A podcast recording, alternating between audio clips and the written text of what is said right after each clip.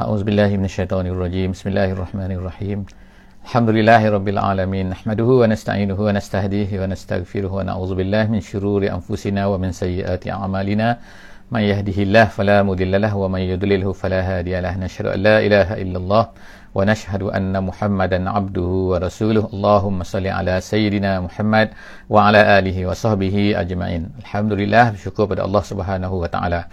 Pagi ini kita dapat memulakan hari kita dengan sesuatu yang terbaik, iaitu kita bersama-sama untuk mentadabbur daripada Al-Quran. Satu hari, satu muka surat insya-Allah daripada mushaf kita. Ya. Uh, hari ini insya-Allah kita akan uh, bersama-sama mentadabbur muka surat yang ke dua ratus dua puluh tujuh. dua ratus dua puluh tujuh. Uh, kita akan bersama-sama di surah Hud ayat yang ke empat puluh enam sehingga ayat yang ke lima puluh tiga insya-Allah. Uh, moga-moga dengan sedikit usaha kita pada setiap hari, setiap uh, lepas uh, solat subuh uh, berjemaah insya-Allah, uh, kita dapat lihat insya-Allah apakah yang diceritakan oleh Allah Subhanahu wa taala dalam setiap muka surat-muka surat yang akan kita baca, yang telah kita baca, yang akan kita baca. Kepada sesiapa, kepada sahabat-sahabat mana yang uh, tertinggal mungkin Uh, tak sempat untuk mengikuti pada setiap hari, insya-Allah uh, boleh lihat di Facebook kita insya-Allah dan juga di YouTube. Uh, kita ada di YouTube dan juga kita ada di Facebook. Dan jangan lupa insya-Allah untuk sentiasa uh, sharekan dengan sahabat-sahabat yang lain. Uh, setiap daripada link yang ada, uh, setiap daripada Facebook yang ada ni, insya-Allah uh, hantar link kepada sahabat-sahabat yang lain. Moga-moga sahabat yang lain yang tidak berkesempatan untuk bersama dengan kita pada setiap hari ini dapat juga untuk mengikutinya insya-Allah.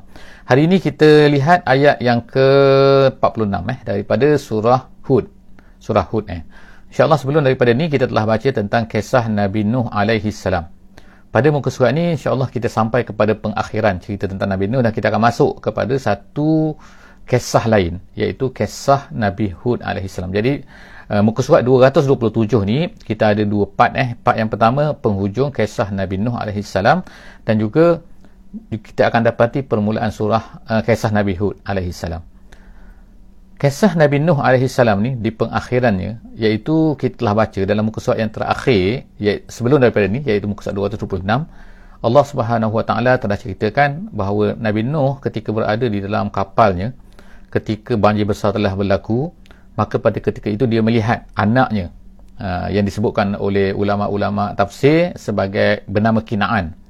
Uh, walaupun apa namanya, tapi Allah subhanahu wa taala hanya menyebutkan anaknya.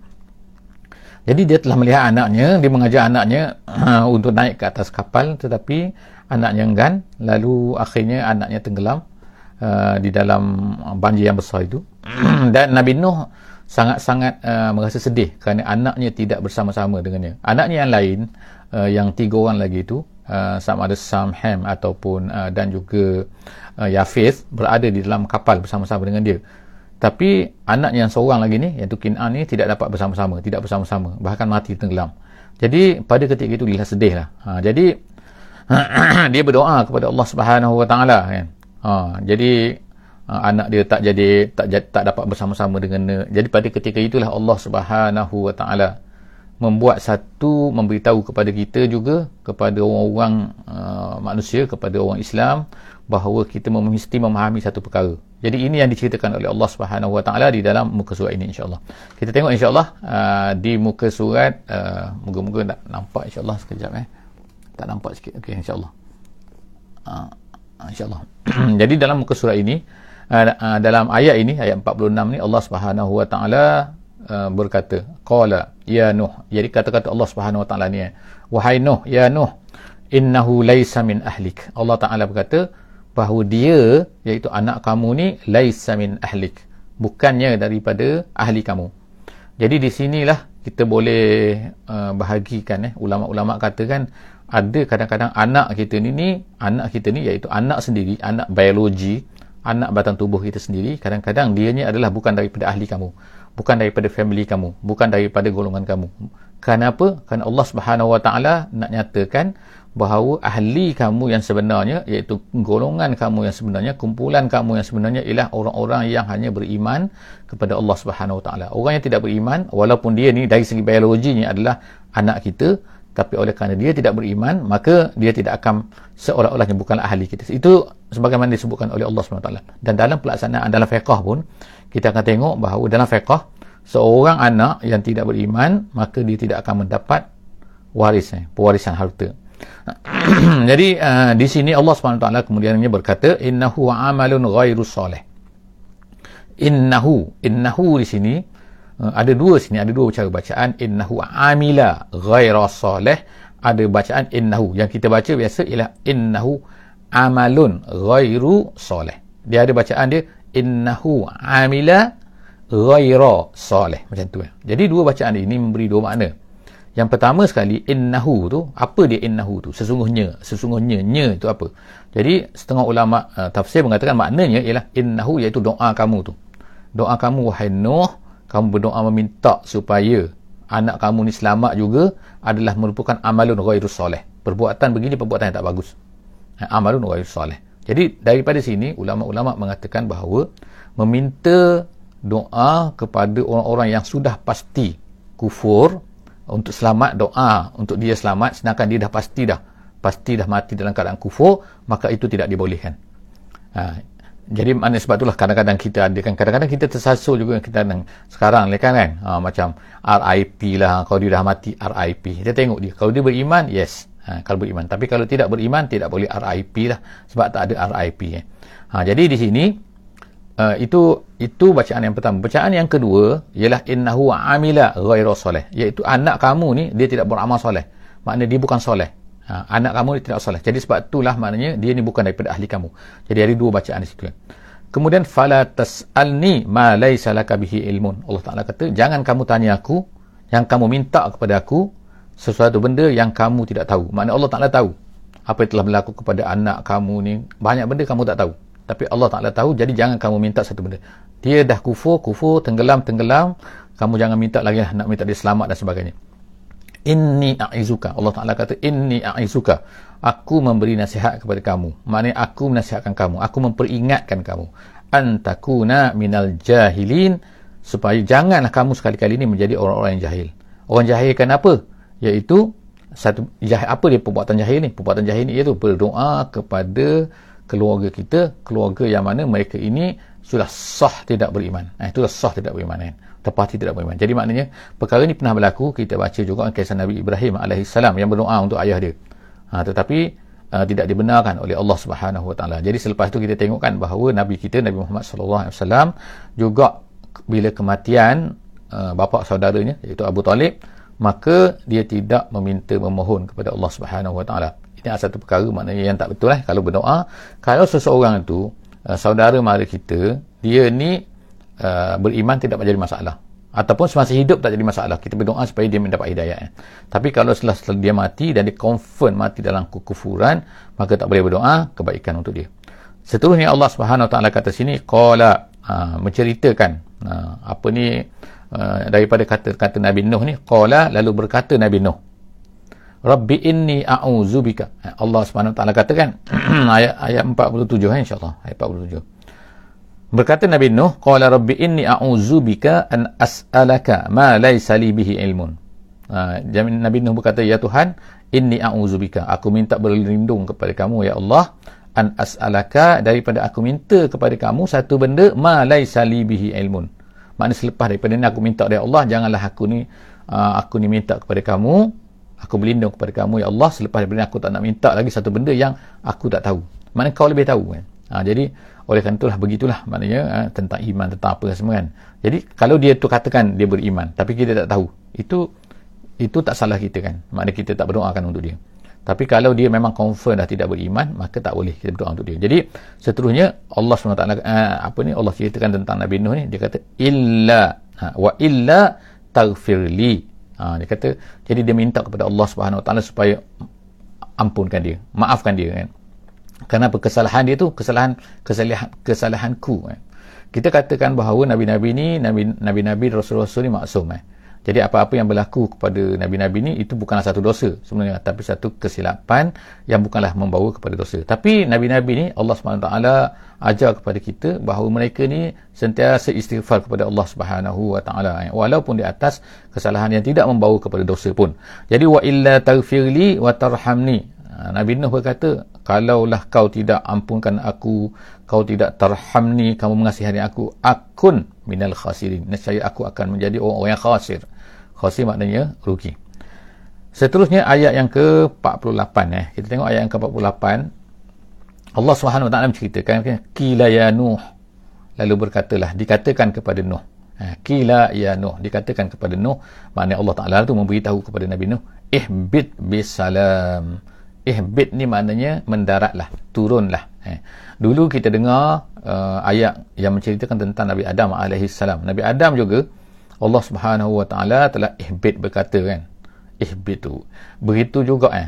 Uh, banyak lagi lah uh, kita baca lagi ayat-ayat kan. Jadi ihbit ni maknanya turun. Eh. Kalau Nabi Adam dulu daripada syurga diturunkan ke bumi. Jadi Nabi Adam sekarang ni, eh, Nabi Nuh sekarang ni, dia ni dalam kapal. Jadi Allah subhanahu wa taala kata suruh turunlah. Maknanya janganlah berada dalam kapal tu. Kapal kan dah mendarat kan. Ha, jadi ihbit bisalam. Bisalam. Kita bayangkanlah banjir tu. Kita katakan banjir tu empat puluh hari. Kalau kita yang berlaku baru ni kan. Uh, di beberapa tempat kan. Maknanya banjir beberapa hari saja semua benda dah rosak kan. Ha, kalau kita kata pokoknya apa benda. Jadi bayangkan pada masa tu kan. Maknanya di mana adanya dengan lumpur dengan apalah. Kalau keadaan banjir biasa kan. Tapi Allah subhanahu wa taala memberi jaminan kepada Nabi Nuh alaihissalam. Turunlah kamu bisalam. Bisalam sini maknanya Allah subhanahu wa taala jamin kepada Nabi Nuh alaihissalam bahawa dia akan uh, mendapat keselamatan. Eh, jangan takut maknanya. Ihbit bisalam, bisalam minna. Ada setengah uh, tafsir kata bisalam minna tu ertinya ialah tahiyah daripada Allah subhanahu wa taala. Iaitu kata-kata macam kata selamat datang. Itu tahiyah nama dia kan. Maknanya macam kita bisalam assalamualaikum. Ha, itu maknanya tahiyah. Tahiyah ni ada kata-kata selamat. Jadi Allah subhanahu wa taala memberi kata-kata selamat kepada Nabi Nuh alaihissalam. Jadi dia kata bisalamin, bisalamin minna, tahiyah daripada Allah dengan dengan salam, wabarakatin alaik. Ha, Allah Ta'ala kata wabarakatin alaik wa ala umamin mimman ma'ak. Dan juga barakah. Barakah sini ialah ertinya, barakah ni dalam pengertian yang disebutkan oleh ulama ialah satu benda yang walaupun sedikit tetapi manfaatnya besar. Ha, kadang-kadang kan kita ni ada harta sedikit tapi kita ni senang lena, tak ada masalah kan. Kadang-kadang ada orang harta yang banyak tapi bermasalah, berserabut dan sebagainya. Jadi itu ertinya tidak ada barakah. Ha, jadi barakah ni ialah satu perkataan yang menunjukkan satu benda yang mana sedikit tetapi manfaat dia banyak. Maknanya dia punya, kita boleh dapat uh, apa ni, menggembirakan kita, tidak ada masalah kan. Maknanya dia adalah, itu nama dia barakat. eh. Ha, kita bagi salam assalamualaikum wabarakatuh wa rahmatullah wa barakatuh. Kita nak ialah barakat, barakat daripada Allah subhanahu wa taala. Sebab itulah Allah subhanahu wa taala sentiasa sebut kan, dia nak berikan kepada orang beriman ni barakat-barakat ni. Ha, sebagaimana uh, Allah subhanahu wa taala sebut dalam ayat yang lain, law anzalna law law anna ahlal qura amanu wattaqau la fatahna alaihim barakat barakat. Allah Ta'ala akan berikan barakah kepada mereka kalau mereka ni beriman dan juga bertakwa. Mana-mana ahli negeri yang beriman dan bertakwa tidak semestinya banyak eh tapi barakat. Sebagaimana kita kata harta, sebagaimana kata masa, ada orang masa dia barakah, ha, ada orang masa dia tak ada barakah, walaupun banyak masa tapi tak ada barakah, tak ada benda yang dia boleh buat ni. Jadi kita minta kepada Allah subhanahu wa taala supaya Allah Ta'ala beri kepada kita ni barakat. Nabi Nuh ni Allah subhanahu wa taala sebut bahawa dia ni mendapat barakatin alaik. Allah Ta'ala nak berikan barakah. Jadi maknanya turunlah kamu wahai Nuh daripada kapal ni uh, dengan salam daripada uh, Allah Ta'ala kepada beliau, dan juga barakatin alaika. Allah Ta'ala nak beri barakat kepada kamu, bukan sekadar kamu saja, wa ala umamin mimman ma'ak, dan juga kepada umat-umat, maknanya bangsa-bangsa, kepada kaum-kaum yang bersama dengan kamu, bersama dengan kamu maknanya uh, iaitu barakat yang paling tinggi sekali ataupun nikmat yang paling besar sekali ialah imanlah kepada Allah Subhanahu wa taala. Seterusnya kita tengok sini ialah selepas daripada tu Allah Subhanahu wa taala sebut juga wa umamum sanumatti'uhum, tetapi ha, tetapi wa umamun wa umamun sanumatti'uhum, kami akan berikan keseronokan kepada mereka. Ha, Allah Ta'ala sebut sini kan, mana ada juga di samping yang tadi tu satu kumpulan yang orang beriman dengan bersama dengan kamu tu mereka akan mendapat barakat, tetapi ada satu lagi yang Allah subhanahu wa taala sebut ni wa umamun sanumatti'uhum summa yamussuhum, kami akan beri nikmat kepada mereka, tetapi selepas daripada itu, itu di atas dunia, kami akan beri nikmat kepada mereka, summa yamussuhum minna azabun alim, dan kemudian kami akan kenakan, kami sentuhkan kepada mereka ini daripada kami dengan azab yang pedih. Itu siapa tu? Iaitu golongan-golongan yang kufur. Jadi dalam ayat ni Allah subhanahu wa taala sebutkan bahawa daripada keturunan Nabi Nuh ni ada kandungan ada dua, dua jenis. Yang pertama umamun mimman ma'ak, iaitu umat-umat yang bersama dengan kamu, artinya ialah umat-umat yang beriman yang bersama dengan kamu dan meneruskan iman itu selepas daripada itu. Tapi akan ada lagi juga satu kumpulan lagi umat kamu juga, umat kamu juga, iaitu daripada keturunan kamu juga, daripada zuriat kamu juga, sebab pada masa itu tak ada zuriat lain dah. Ha, jadi seolah-olahnya macam kita kata Nabi Adam, tapi lepas tu zaman Nabi Nuh ni semua dimatikan, semua dimatikan kecuali orang beriman saja. Tapi selepas daripada beriman ni ada juga selepas tu akan menjadi kufur semula. Kita akan tengok selepas daripada ni kisah Nabi Hud alaihissalam adalah juga merupakan satu kumpulan daripada umat-umat Nabi Nuh. Jadi daripada Nabi Nuh ni kita tengok kan, daripada Nabi Nuh Allah subhanahu wa taala ceritakan ada dua kumpulan, satu umamun mimamak dan yang kedua umamun sanumatti'uhum, ada satu kumpulan lagi, satu umat lagi, satu bangsa lagi yang mana mereka. Jadi kita tengok pada hari ni kan bahawa manusia ni terbagi kepada dua lah, ada yang beriman, ada yang tak beriman. Jadi yang tak beriman ni Allah Ta'ala jelaskan dah di sini bahawa Allah Ta'ala jelaskan bahawa orang yang beriman dia akan mendapat barakat daripada Allah subhanahu wa taala, dia mendapat barakat daripada Allah. Tetapi orang-orang yang tidak beriman Allah Subhanahu Wa Taala akan berikan kepada mereka ni keseronokan yang sebentar, asanumatti'uhum, tetapi summa selepas daripada itu, selepas mereka mereka mati, yamussuhum minna azabun alim. Jadi itulah sebab itulah kita tengok sekarang apa yang berlaku kan, orang-orang yang tidak beriman kadang-kadang senang, kadang-kadang senang lenang, kadang-kadang hidup mereka kaya dan sebagainya kan. Bukan kita tak nak kaya, tetapi kita tengok bagaimana mereka ni tidak beriman tapi kaya juga. Memang Allah Ta'ala dah sebutkan kepada kita bahawa orang-orang yang tidak beriman pun Allah Ta'ala akan beri nikmat kepada mereka jika sekiranya mereka ni kuat bekerja dan sebagainya lah kan, mengambil sunnatullah dalam kehidupan mereka, mereka akan dapat juga. Tetapi di akhirat mereka tak akan dapat apa-apa, bahkan mereka yamussuhum minna azabun alim.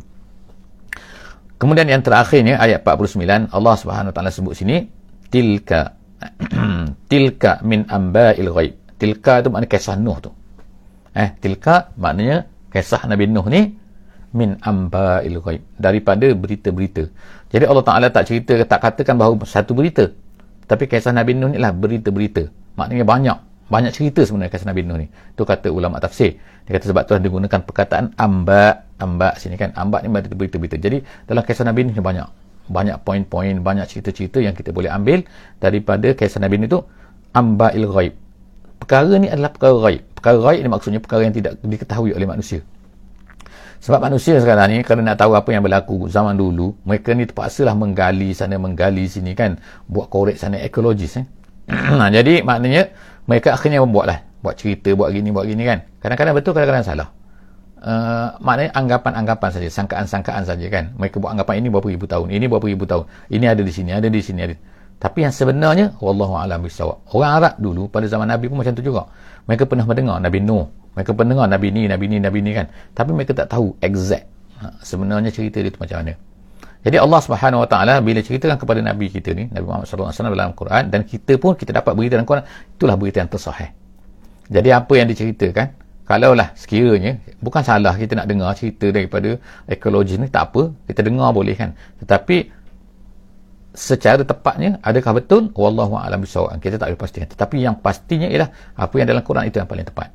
Jadi kita, Allah Ta'ala ceritakan kepada kita tentang kisah Nabi Nuh ni, Allah Ta'ala kata, Allah Ta'ala kata tilka min amba'il ghaib, itu semua adalah berita-berita yang kamu tak ketahui, yang kamu dengar je kemungkinan tapi kamu tak ketahui dengan betul. Sekarang kamu dengar dengan betul kan, nuhiha ilaik, kami wahyukan kepada kamu wahai Muhammad cerita-cerita ini. Kemudian ma kunta ta'lamuha anta wala qaumuk, Allah Ta'ala kata direct kan, Allah Ta'ala kata kamu ma kunta ta'lamu, sebelum daripada ini kamu tak tahu, dan begitu juga anta wala qaumuk, dan be- kamu pun tak tahu wahai Muhammad cerita-cerita ni, dan juga begitu juga eh. begitu juga kaum kamu pun tak tahu. Ha, jadi kalau, kalau bahasa-bahasa sekarang yang mengaji, membuat, membuat kajian dan sebagainya, mereka juga sebenarnya tak tahu yang sebenarnya kan. Yang Quran Allah Ta'ala itulah yang betul kan, yang paling tepat, yang kita kita Masya Allah kan, kita orang Islam ni kita ada kitab yang mana diceritakan sendiri oleh Allah Subhanahu Wa Ta'ala, tapi kita sendiri kan tidak merefer, tidak ambil tahu, kita kadang-kadang tak belajar dan sebagainya kan. Jadi insya-Allah alhamdulillah kan, kita hari ni kita boleh dengar kan serba sedikit. Masya-Allah kan.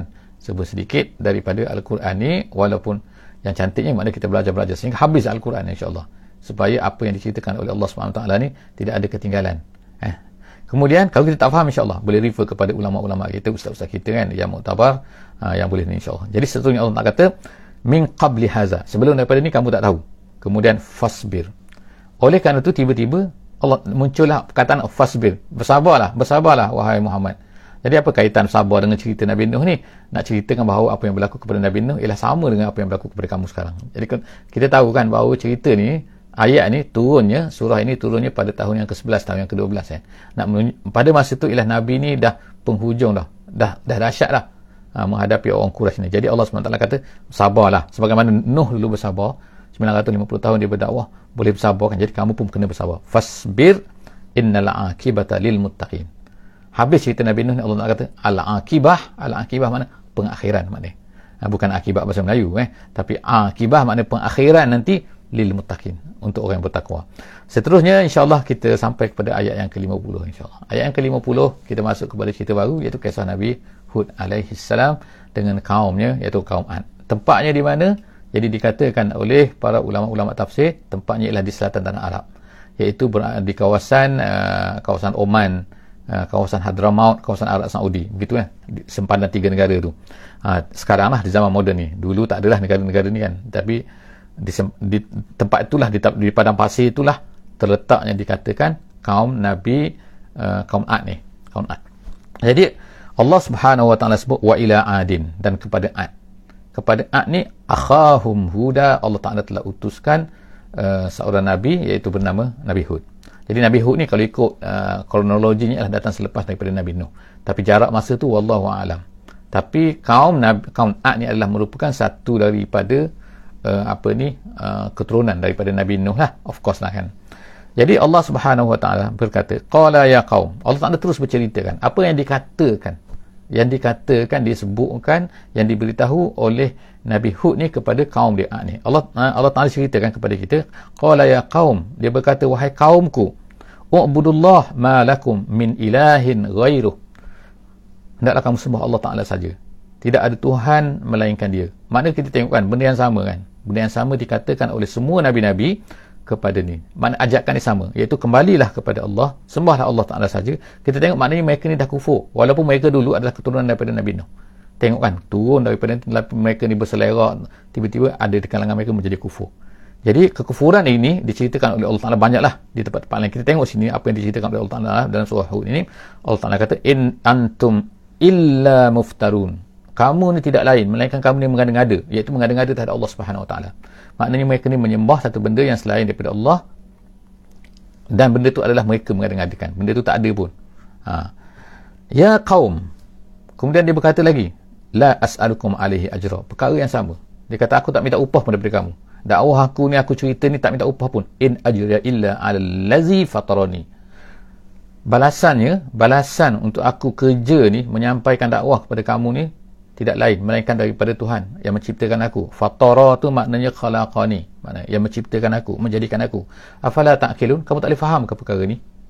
Takkanlah tak boleh faham kan. Maknanya kalau aku tak minta upah tu, itu adalah di antara tanda bahawa sebenarnya aku dakwah ni bukan nak apa. Ha, kalau orang sekarang ni macam-macam kan, ha, kemungkinan kalau nak, nak duit, nak apa benda, ha, itu maknanya kita kata eh pelik kan, kenapa nak duit pula kan, kenapa minta duit kan, kenapa, ha, itu maknanya pelik kan. Ni Nabi-Nabi semua kata-kata mengatakan satu perkataan yang sama. Mereka katakan aku tak minta upah pun, aku nak dakwah je. Nabi Nuh pun berkata macam benda yang sama, Nabi Hud pun berkata benda yang sama, Nabi Muhammad sallallahu alaihi wasallam pun tak pernah minta upah. Ha, aku nak dakwah ni, minta upah sikit, aku nak dakwah pada kamu, tak kan. Tapi bersungguh-sungguh dengan susahnya, itu pun dah cukup untuk menjadi tanda bahawa dia adalah benar. Jadi sebab itulah dia kata afala ta'qilun, ayat lima puluh satu kan.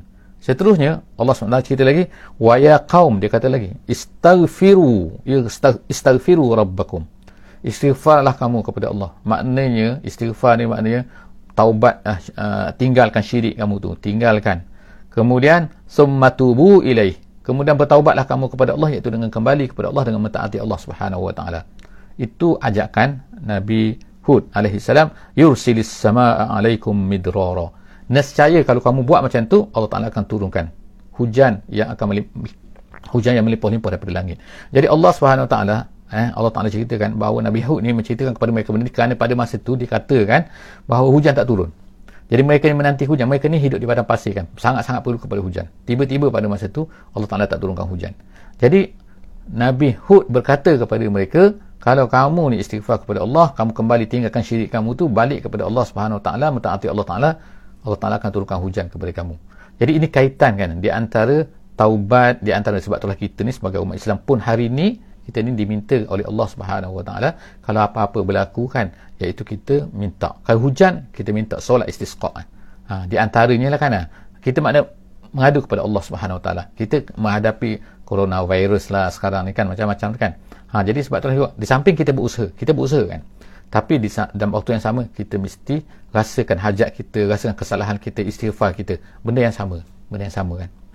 Jadi Allah Subhanahu Wa Taala sebut sini, wa yazidukum quwwatan ila quwwatikum. Kalau kamu tu nombor satu, Allah Taala turunkan hujan untuk kamu. Yang keduanya, Allah Taala akan tambahkan kekuatan ke atas kekuatan. Maksudnya Allah Taala dalam tafsir kata Allah Taala akan beri kepada kamu dengan harta dan anak-anak. Kerana pada masa tu dikatakan bahawa harta mereka berkurang, anak-anak mereka mati.